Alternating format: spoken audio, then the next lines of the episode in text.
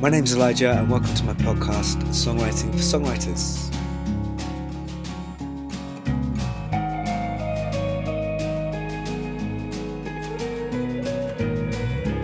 Joining me today is Mutter Slater.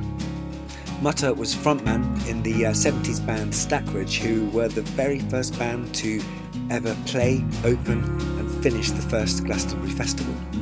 We speak about that festival experience, working with George Martin, being signed by Elton John, Mutter's solo career with the Mutter Slater Band, how he writes songs, the importance of releasing music, and much, much more. So please enjoy this podcast, subscribe, and uh, thank you for being here.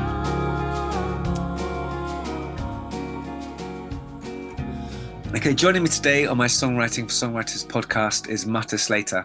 Mutter, how are you doing? Fine, thanks. Yeah, very well. Good, good. How are Nice you, Elijah? I'm good, thanks, mate. Nice to have a bit of sun in the uh, West Dorset region. Yes, yeah.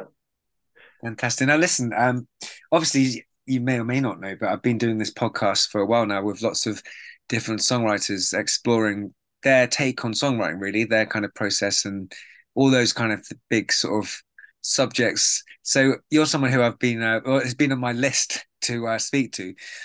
Firstly, because I love your songwriting, and uh, it's um, you Oh, know, I get, luckily for me, I get to hear it quite often because we live in the same neck of the woods. Um, yeah, we do. we do. So my first question to you is when when did you start writing songs and, and was and what what or who inspired you to start writing songs? Um, uh, my first foray was uh, because um, when I was in bands when I was at school, um, I was tended to be the lead singer and uh, blues harp player. Um, so I didn't particularly play an instrument, so I had nothing to write on per se.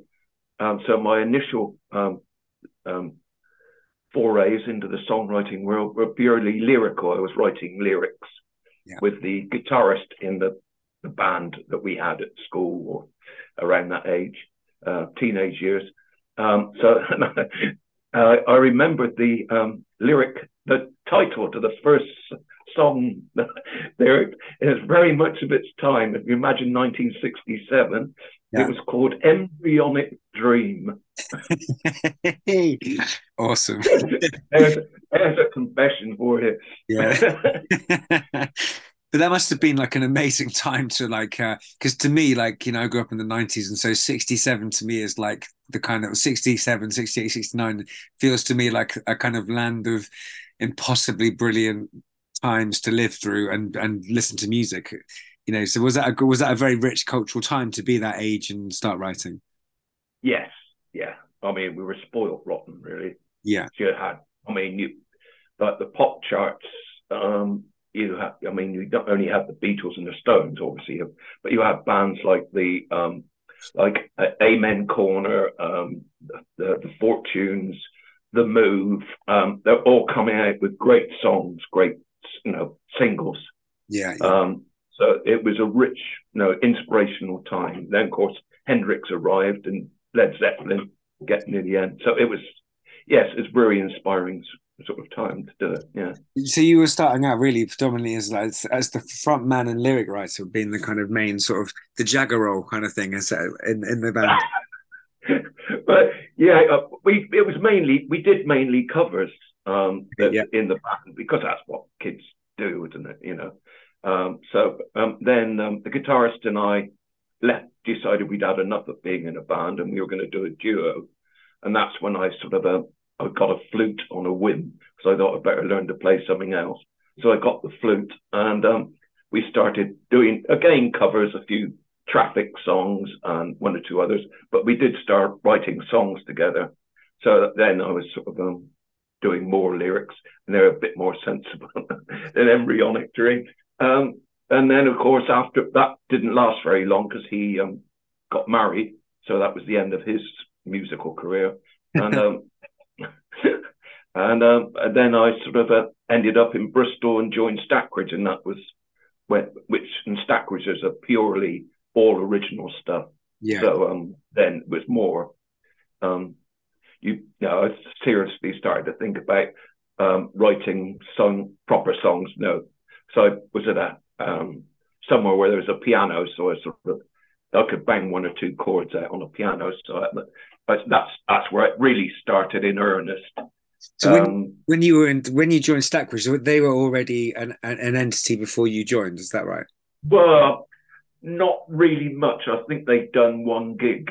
Okay. Um, um, and then I joined, and so it it was a it was a state of flux because um, um, I think the org there was a um, an organist, Hammond player, um, who thankfully left after a few gigs because that was a nightmare lugging a Hammond up and downstairs. Yeah. um, so um, it was a time of flux. Uh, the first sort of six months of 1970. It, their only gig was in Christmas '69, and then the first half of 1970, uh, people came and went in the lineup. Yeah. And so, and then sort of probably, you know, by mid 70, we'd got the uh, established lineup, which recorded the first three albums together. Yeah, yeah, yeah. So in, in Stackridge, how would you say? How, how did the writing? Uh, how was the kind of writing partnerships, or how did that come? How, generally, how did that work? Um, but James Warren, um, he used to write everything. No, he, he'd have a set of um, a total song. He'd have all the chords, um, all the verses, all the lyrics done. Um, which was completely different than the way that Andy um, did his. Andy had nice bits of music, um, and uh, so I had an idea of what the vocals should be like. Um, he didn't write any lyrics, so Crun, the bass player, he wrote the lyrics for Andy's songs, and then we just keep busking and busking and busking them at, at practice, um, and then a, a an arrangement would take shape and there'd be like a little sort of a instrumental background thing, and I'd come up with some um, melodies on the flute, which sort of got me into a solo. So there was little instrumental pieces that I was writing at that yeah. in the early days. Um, but James, James and Andy and Crun with his lyrics were the um, the sole songwriters on the first album. It was and it was mainly James's songs. So okay. that was um, or my contribution um, not mentioned, but that is just writing the um, flute parts basically. Sure, playing sure. flute solos. yeah. so the, you know that's quite an interesting thing to be in, isn't it? Because I mean, I've always been like, I mean, you are now, and we'll get in, onto that. But like in the Mutter Slater band, it is obviously by the title of the band, it is it is your baby, and you are the as far yeah. as I'm aware, the make the chief songwriter. But it's quite an interesting position to be in a band where there's other writers, you know, and it's where they're kind of doing their thing. When when you're in those early days of Stackridge, did you kind of find that you wanted to put your like the George Harrison? Did you want to get your songs out there as well? Was there a kind of any because bands are known for like sort of internal battles of writing and all that kind of thing. Was that ever a thing, or was that a kind of did it just grow? Did you grow as a writer through kind of you know being part of these records and well the writers' songs? Well, it, it sort of um, I think and not putting myself up with George Harrison, but uh, it, I think in those circumstances, you think, think, and like I say, when we weren't um, playing or rehearsing or doing anything, um, I'd be sort of tinkering away on a piano when I could. And of course, as I uh, progressed on the piano, um, I started coming up with things that I thought, oh, that's quite interesting. And then, uh, so the, um, so then I knew that if it was going to figure in any album by the band or on stage with, with the, within the band, um, it had to measure up. Sure. Because uh, Andy and James were quite sort of um, forthright in their opinions. Sure, sure, sure. So, so uh, which upped your game really, which yeah. is good. It's fair enough. You know, I didn't. I, saves a lot of embarrassing. you sort of get like as you know when you sometimes you write a song and you think, oh, that's quite, that's all right, that's all right and you listen to it back the next day and you think, oh my god, what was I thinking? so I sort of um, I had a they they were like the filter system to test mm. the value song. That's quite so a good thing. Yeah. I had the second album. I had one instrument, short instrumental piano piece on, and then by the time we got to the third one, which is the Man in the Bowler Hat, I think I'd written most of the songs on that. Brilliant. Or, I had to share the songs. Yeah, sure. sure. So quite a quite a um, rapid transition from in a way, really. Quite well, well, yeah, but um, I just hit a hit a seam, you know, I hit a rich seam of songwriting, Yeah. as you know how it goes. Sometimes you hit the ri- no, you hit the seam and you go, uh, you go with it Yeah. because Yeah. um, the times where you get nothing Yeah. yeah. nothing acceptable, it's a desolate. Do you think that's quite interesting that because there's there's definitely many songwriters who have those runs, don't they? Like because we just mentioned George, like George at the end of the Beatles had that kind of very prolific period, which probably arguably didn't get back again. There's like Richard Ashcroft and the Verve of Urban Hymns had a moment. Well, it's funny that that can come together, can't it? Sometimes, and it's like it's quite hard to kind of nail down when that's happening or Yeah. not. But do, do you? It's I'm someone who basically writes all the time. And I think you do as well. I imagine you do because you're quite prolific. But when you get those runs, do you think there's any way of qualifying or quantifying why there's a run on? No, no, because uh, because um, after the man in the bowler hat, I I think I think I might have written like three pieces of music, um, and I got a feeling that most a couple of them I, I was already tinkering with when we were recording Man in the Bowler Hat. But anyway, but after that that that I had a real lean period Right, where I, I wasn't writing much at all. right, right. Um, but um, thankfully, there was a, a change in lineup in the band. So there, Andy had another a writing partner, uh, Rod Bowkett, and and so there was still plenty of material to go on the albums. So, um, but yeah, I I don't know why it suddenly. Um, I think I was um, I got married. Um, and it wasn't anything, no, um, but there was a sort of the thing where my wife was living in Yeovil, but I was spending nearly all my time in London. So it's one of those sort of a, Yeah. um, this sort of stuff going on in your brain all the time. Sure. And because, and also if you're busy on the road and recording and rehearsing in a band, it's having those quiet periods where you can just pick up a guitar or sit by a piano and let your brain float away. Because Yeah. I find that's how it works for me. I just hit something it by accident. I Think, oh, that's interesting, and then I'll get ab- absorbed by it. But So um, that's kind of your like it's almost so your process yourself now, or, or like what you've developed is like you find a piece of music that interests you, and then and then what happens after that? You just kind of go into is it music first then lyrics, or talk us through your way of working, like how you write a song. yeah, but um, well, now with the the the Mutter Slater band, it's all on guitar. I haven't got a keyboard at all.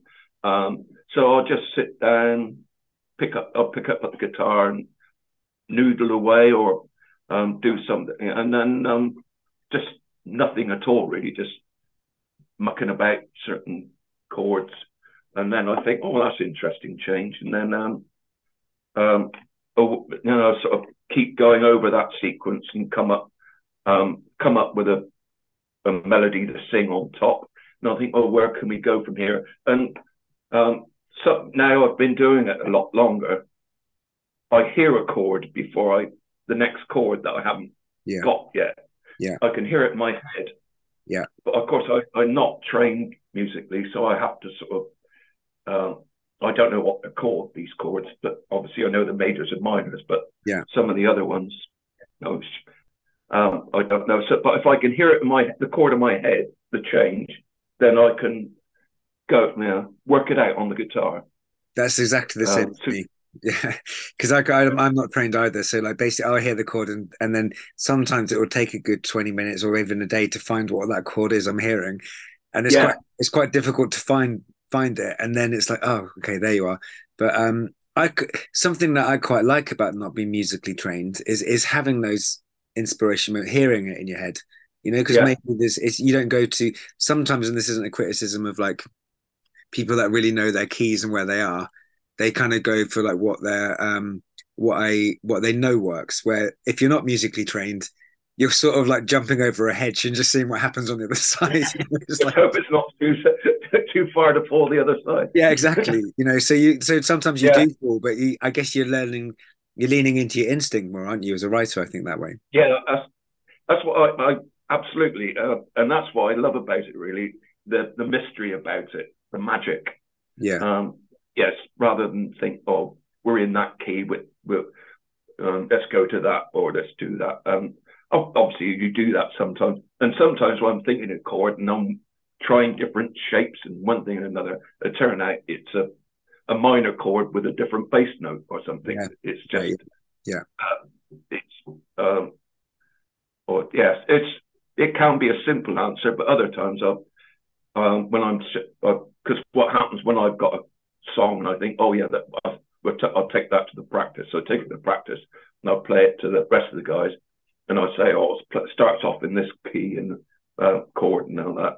And I said, uh, ah, this chord, I've no idea what it's called, but it, has got this these notes in it, and so. Yeah. But Chris, the guitarist, and Tom, they sort of pick it up really quickly. That's funny though, because I have the same thing with my band where there's the musicians in the band are far better musicians than me.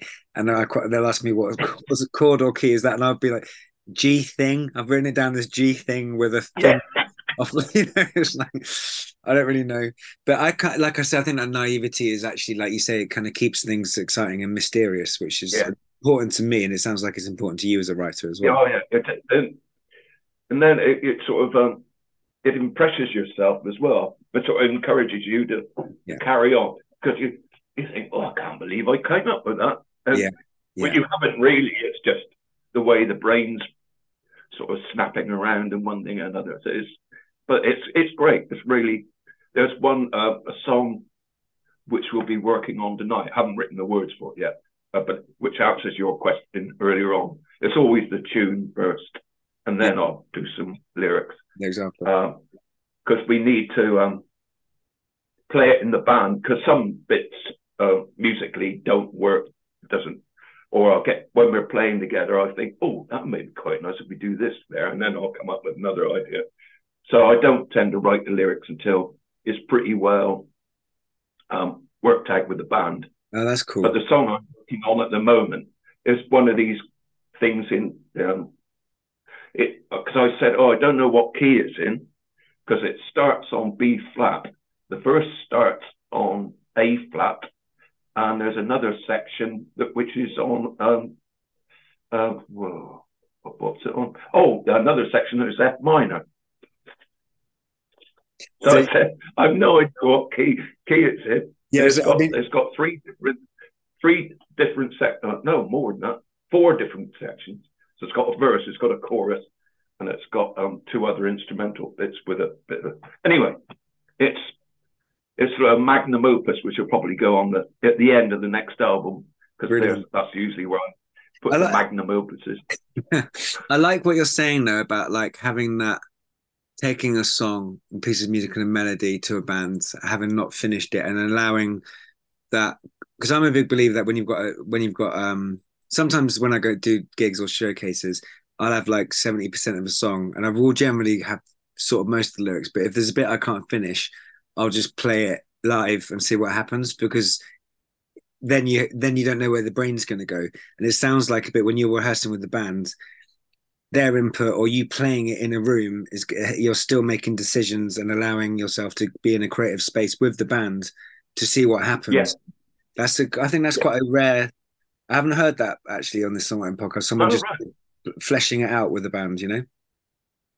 Well, no, uh, on the all the um, MSB albums, certainly the past three, four, um, the band do the arrangements. I always sort of try and make a point on the album of saying um, all songs written by Mutter Slater, uh, range, arrangements by MSB or something. Great, great, great. Because that's how, and that's what, and and I think that's important because um, I just love our the way we play together, the way we connect with each other musically. Yeah. Um, and it, they, they sort of um, they get it like that, and it just makes the song so much stronger.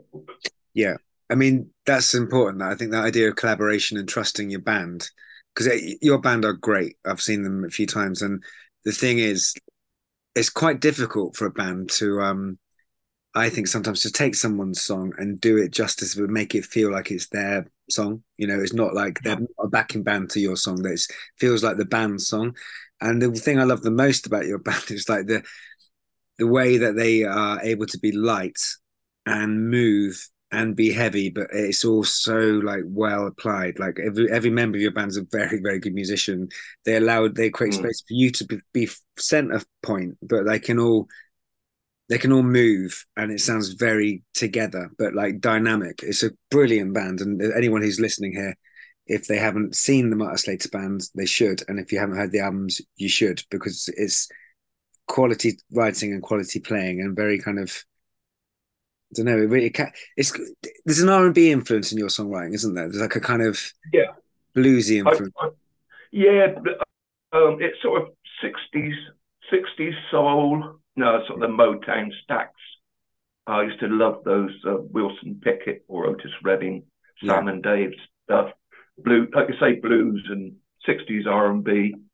Um, yeah, they they are my because that's what we were playing in the when I was a teenager in in our sort of like school band sort of thing was yeah uh, blues and R&B stuff. So it's um, I've sort of gone back to that really because Stackers definitely weren't doing that.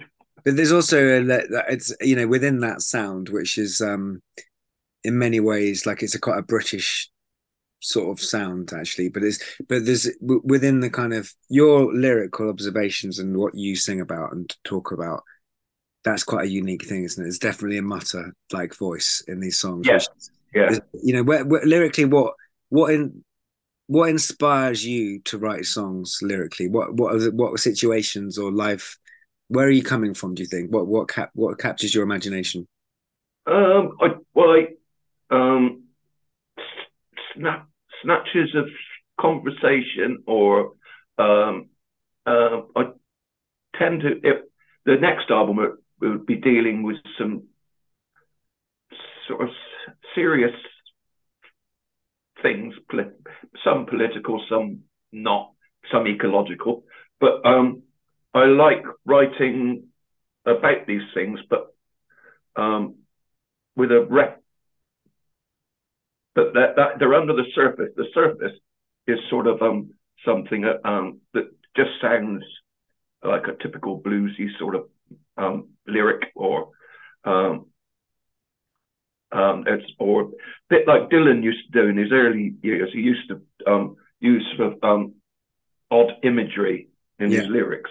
Yeah. Um, uh, then you realise underneath it all, he was really sort of um, some of them were just out and out fantasy lyrics, but yeah. um, I sort of tend to try and um, cover two things in the one song lyrically, if yeah. I can.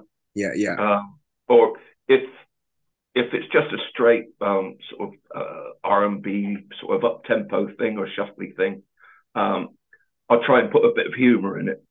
Yeah um, you know, if you're in a bar, you know, yeah, that sort some... of thing. I'll try and make a, a funny situation or um, have a play on the words or something like that. There's something you said there which is really interesting to me because I think I do it and I'd like to explore it for a second, which is you said like getting in a way you're getting two meanings in a song. There's like that kind of yeah. So yeah. when I've tried to do that myself, and I think I know what you're talking about, is like I always consider it as like the universal and the personal and so like and there's a sort of combination between saying something of without sounding like an idiot or a hippie like there's a universal truth or universal message. So like could be political or ecological or just even like i don't know emotional. And then within that there's like the personal thing of like i'm i might be going through something or i might be wanting to say something. And it's trying to wrap for me it's like wrapping the two things up so that it feels yeah. like my expression, but hopefully the person listening is able to take it in their own world as well. So, yeah, is that similar to what you mean by that? Yeah, yeah, exactly. Uh, and uh, I've always, and it's personal taste really. Uh, I've always enjoyed lyrics. Um, that the more you hear them, or, or, or, every time you hear them, you you hear something different, or you you um, uh, friend, I'm not I mean, the sort of ultimate hero in that respect is Leonard Cohen. Right. I just, um, it's, I mean, he was astonishing at it, um, but he worked at it a lot harder than I do. I mean, he used to write tens of, uh, or sort of like 30 verses and then whittle it down to about five, didn't he? yeah, sort of right. His song. Um, I mean, I'm not into that. not time's too short for that. but um, that's a sort of lyric uh, lyric writing I really appreciate, along with the old um, uh, great American songbook yeah. writers like yeah. um, Cole Porter. Yeah, yeah. Uh, people like that um, who you know have their wordplay, and of course Chuck Berry uh, have their have the story going, but they're having a play with the words along the way, or yeah. clever rhymes and things like this. Clever imagery, nice imagery, as well as just telling a story.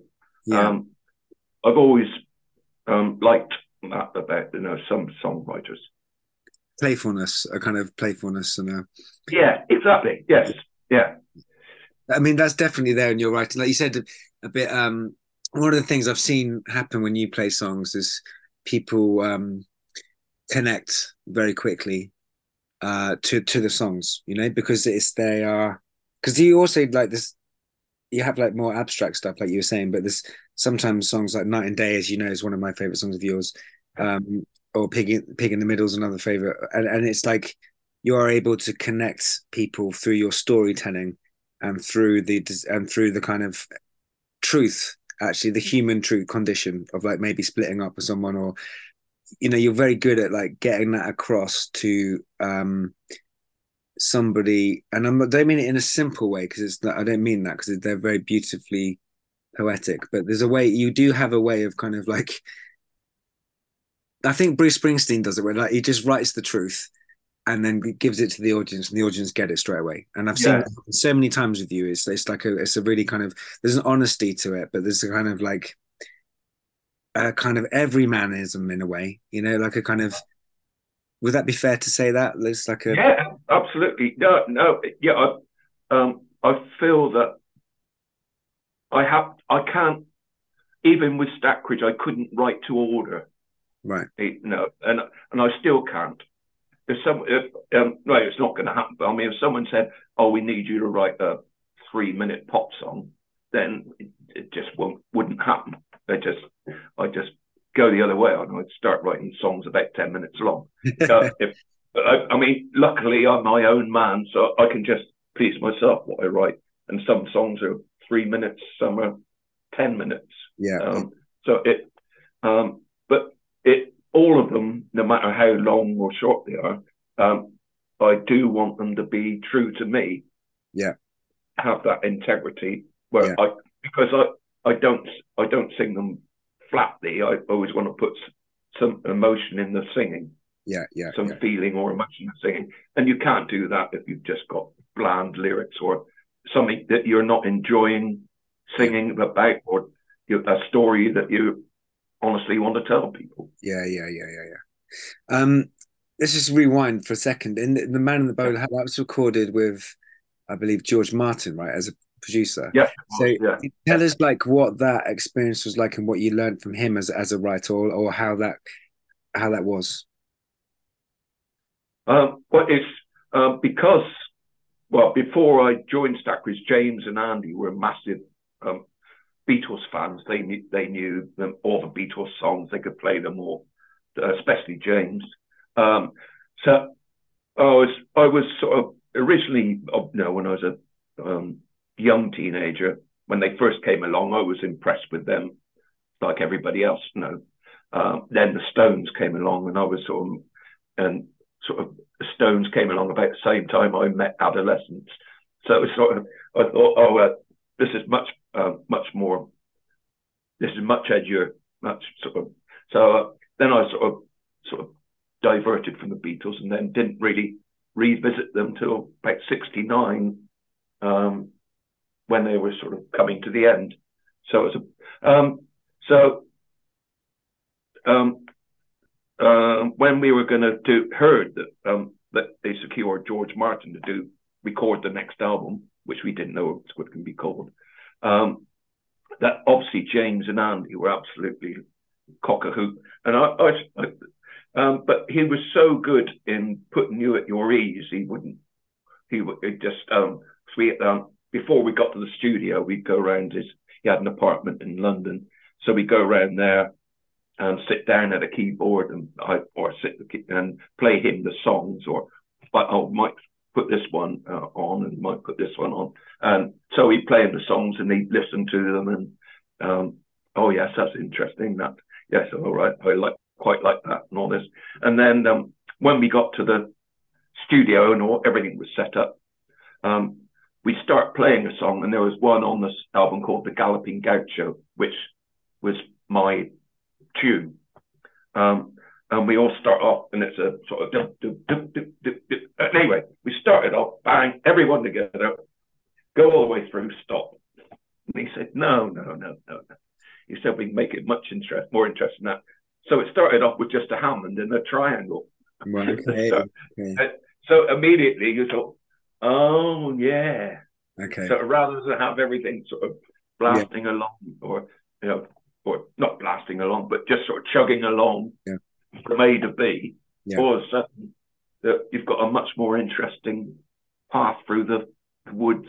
Yeah. Um, so, so that was like I think that was the first song we did because that was one that we knew the best and we'd been gigging the most. Um, and that, but from then on, I thought, oh yes, okay, you don't have to have it blasting out. Yeah, um, you know, recording and up recording isn't the same as playing on stage. No, no, no, no, no.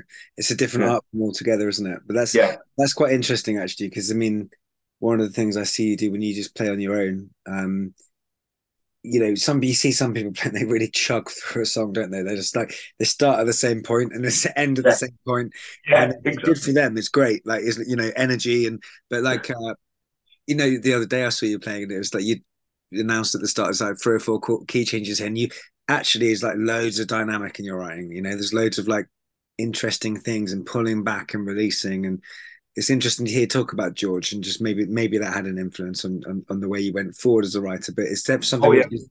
very um very clear in your songwriting. I think the the kind of ability to to sort of move through musical movements. You know, Yeah, yeah.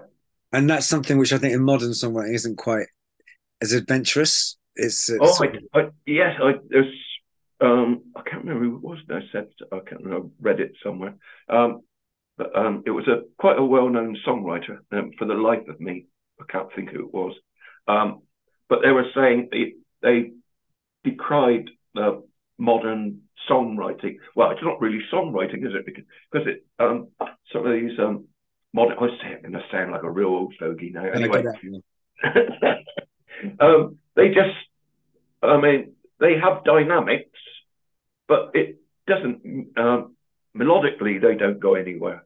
That's interesting. I've heard, I spoke to a uh, a younger songwriter than you and I, who was actually saying the same thing. That like they're kind of uh, melodically from she American writer who writes a lot of pop stuff. She's saying that you know the mel- melodies are not as adventurous as they used to be. You No. know, that's um, I guess this is a sign of the times, really. But it's um, it's something which is definitely. It's. I mean, a good melody is like winning the World Cup, isn't it? It's like if you can find a Yeah. hunt for the melody, it's the kind of uh, thing that keeps Yeah. going.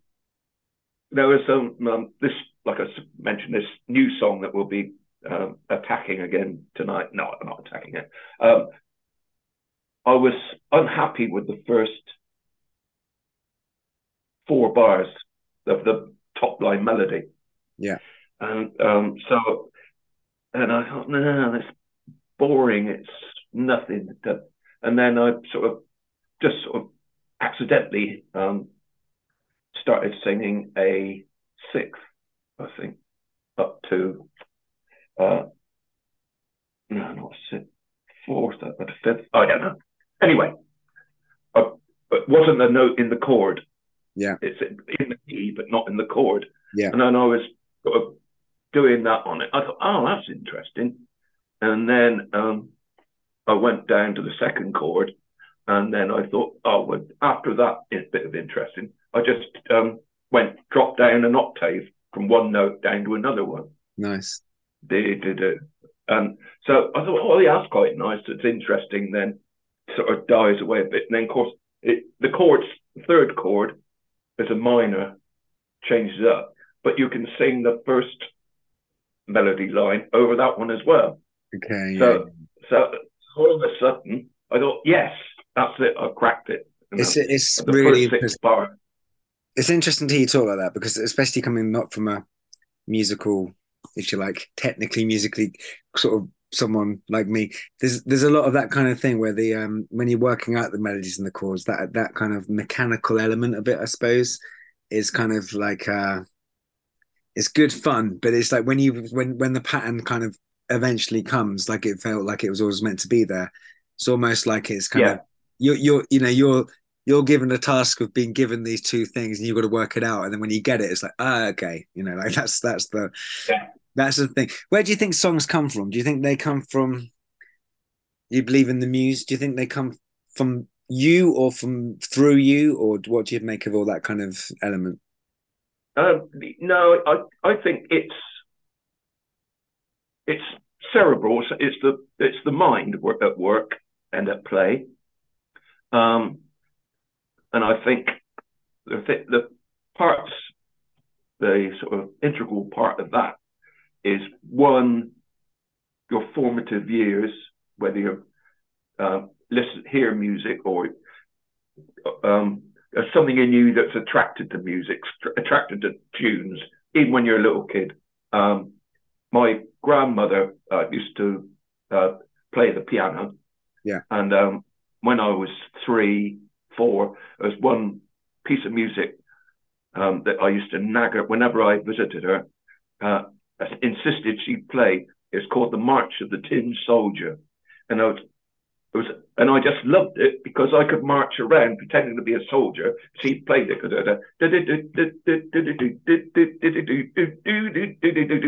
So, um, so obviously there was something in me that um, was into the um, listening much rather listen to a tune or hear a melody than um, what other kids do. I know there was a time I might have been 11. I was round a, a friend's house. We were going to go off and play football, and he had two cousins there, and they were playing records, uh, old 78s on a record player.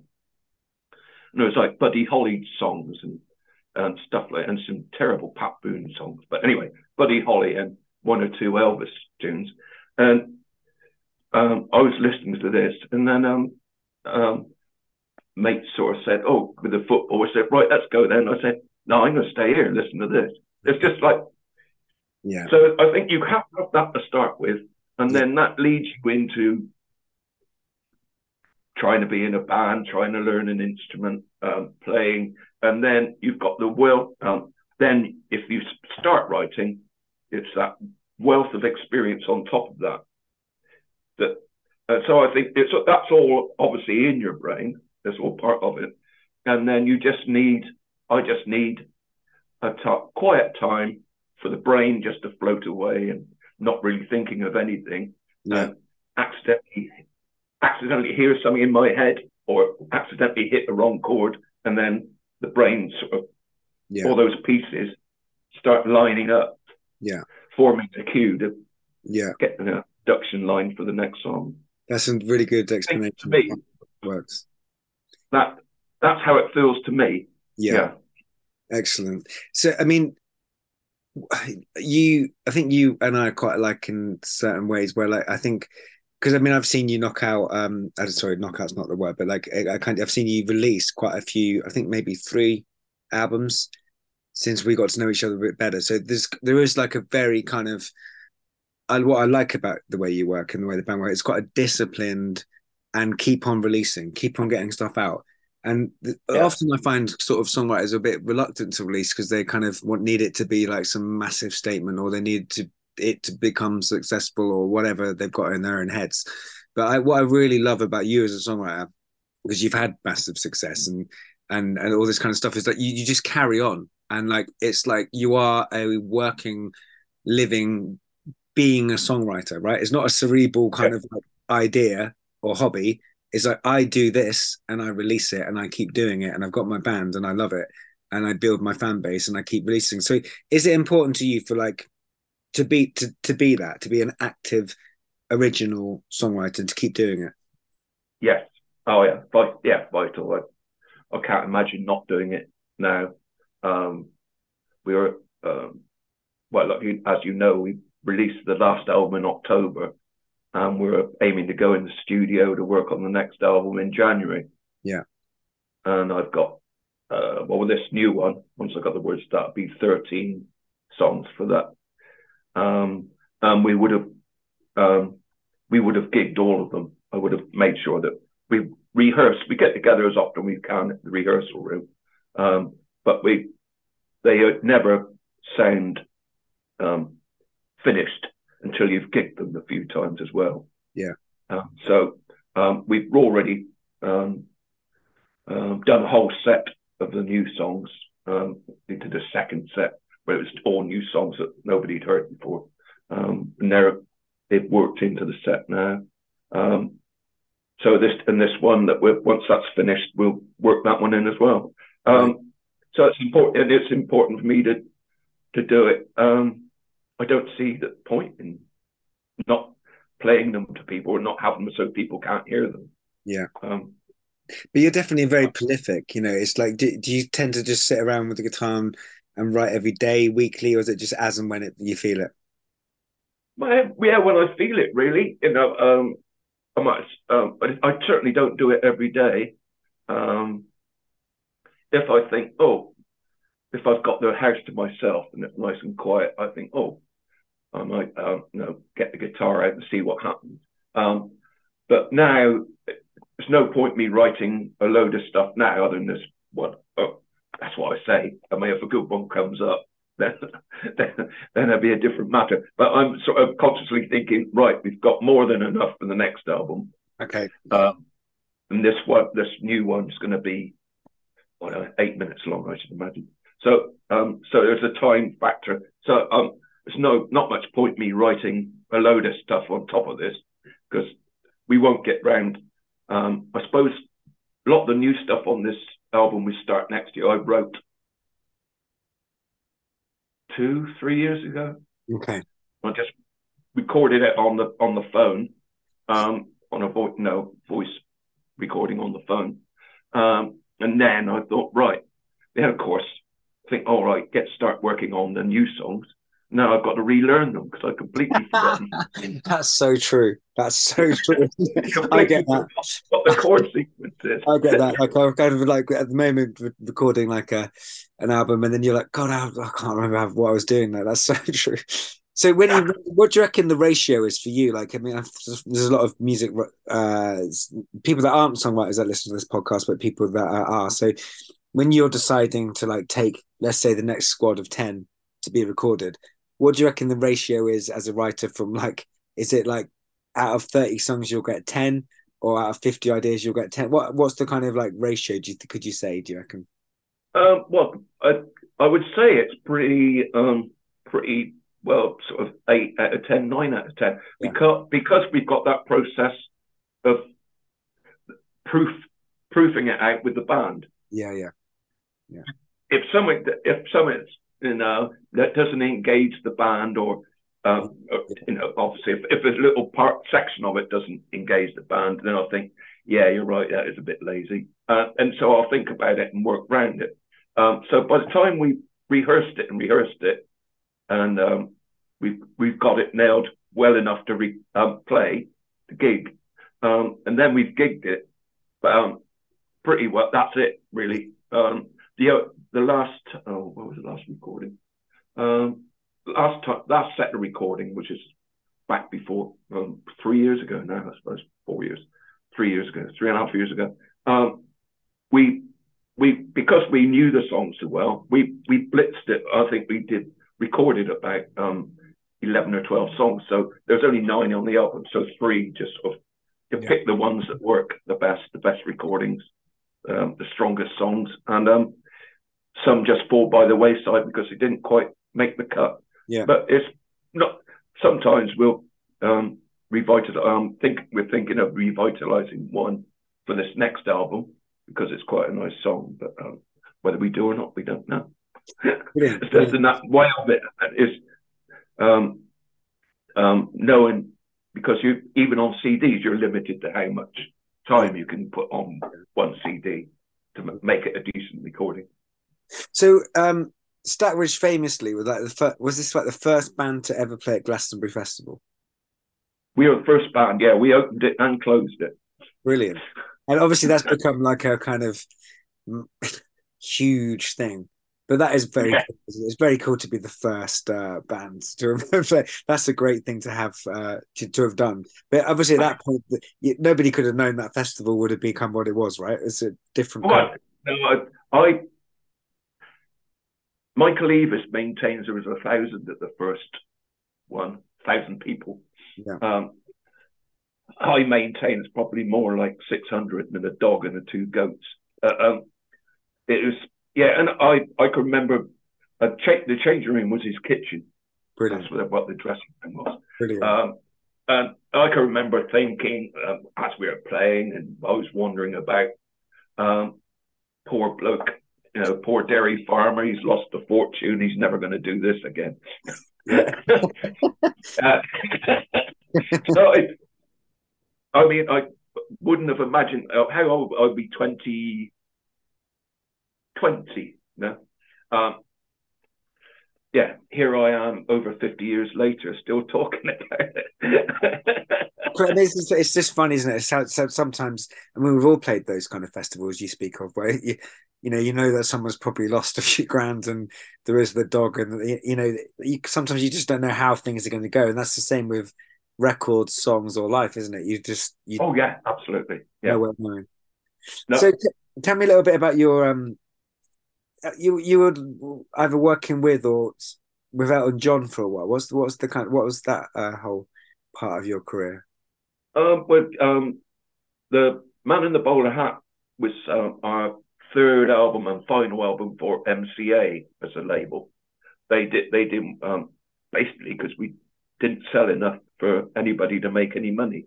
Yeah. Um, so um, we were up for grabs, and that was it luckily enough, at the same time that Elton John um, was founding Rocket Records.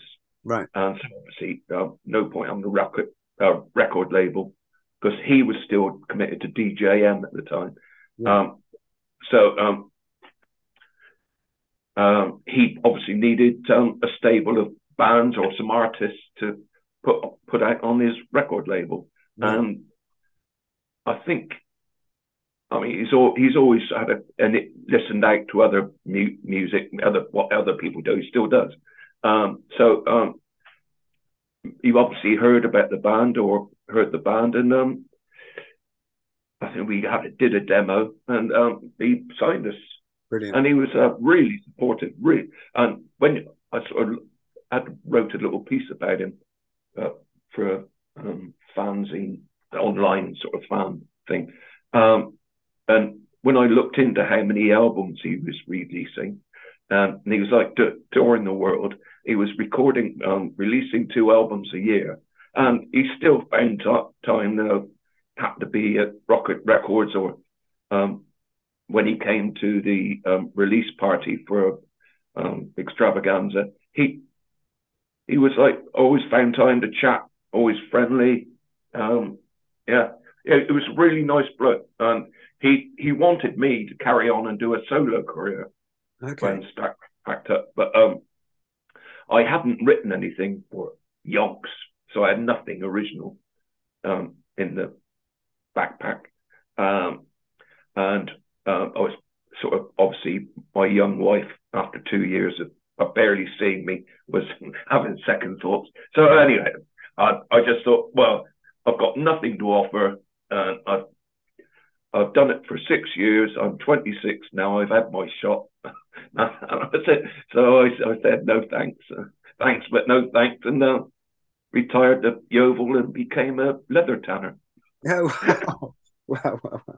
But still here today, knocking out songs and you know making all those albums, which is you know it's, it's something which I think is you know it's it's it's great to see someone still love songwriting and still be doing it, and it to be feel like it's their life passion and you know something they really believe in. It's it's it's it's great to see and hear. Yeah.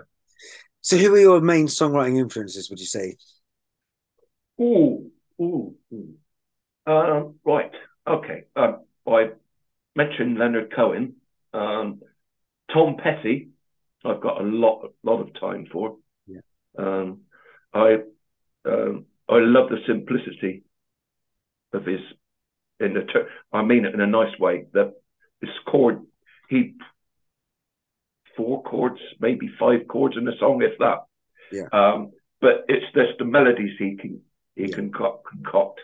Um, so I've certainly got a lot of time with him. There's uh, well, I say new one on the block. It, um, he merged about five years ago.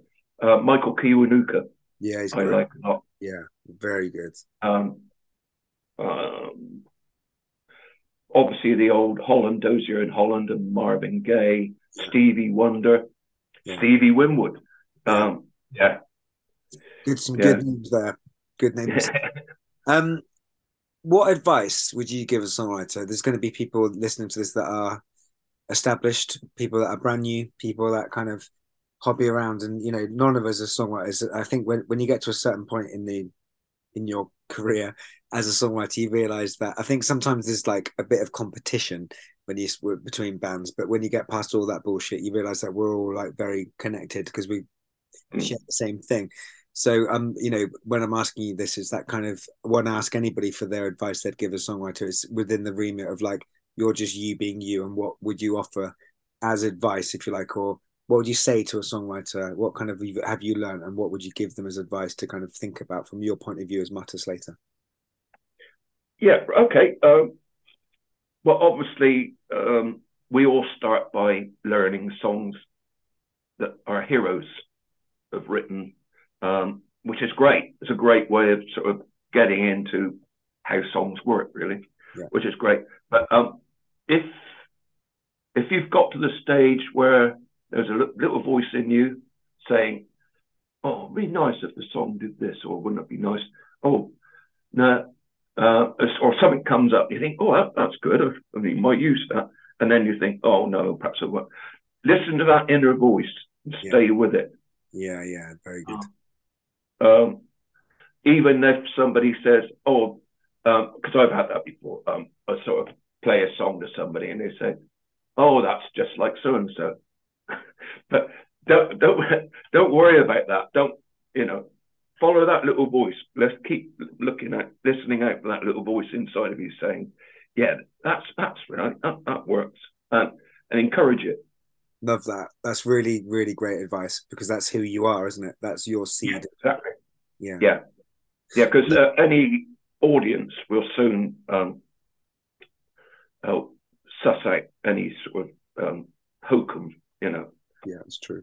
That's true. Um, Mutter, thank you for your time. And let me ask you the final question, which I ask everybody, which is um, will change from day to day. But if you could have written anyone else's song, so a song you didn't write, if you could have had lived with it in your head and had been thinking about it, what song by somebody else would you love to have written? Oh my lord, God, what a question!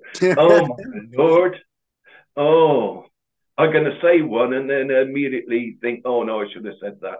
Um, anyway, okay, right. Uh, all right. Um, is it um, is it Tower of Song? Leonard Cohen. nice, nice, Tower good choice. Well, what a Yeah. connoisseur type of choice that is. That's very, very, very well, culturally. good isn't it? Because I, actually, I was quite, I, I was surprised myself there because it's about songwriting. Yeah, brilliant, brilliant. But, um, No, it's really interesting just to capture people in the moment for that, and that's. Uh, I'm thinking of forming a little playlist of all the songs people have come up with, because it's been quite interesting to hear. All right. Yeah. put on the spot.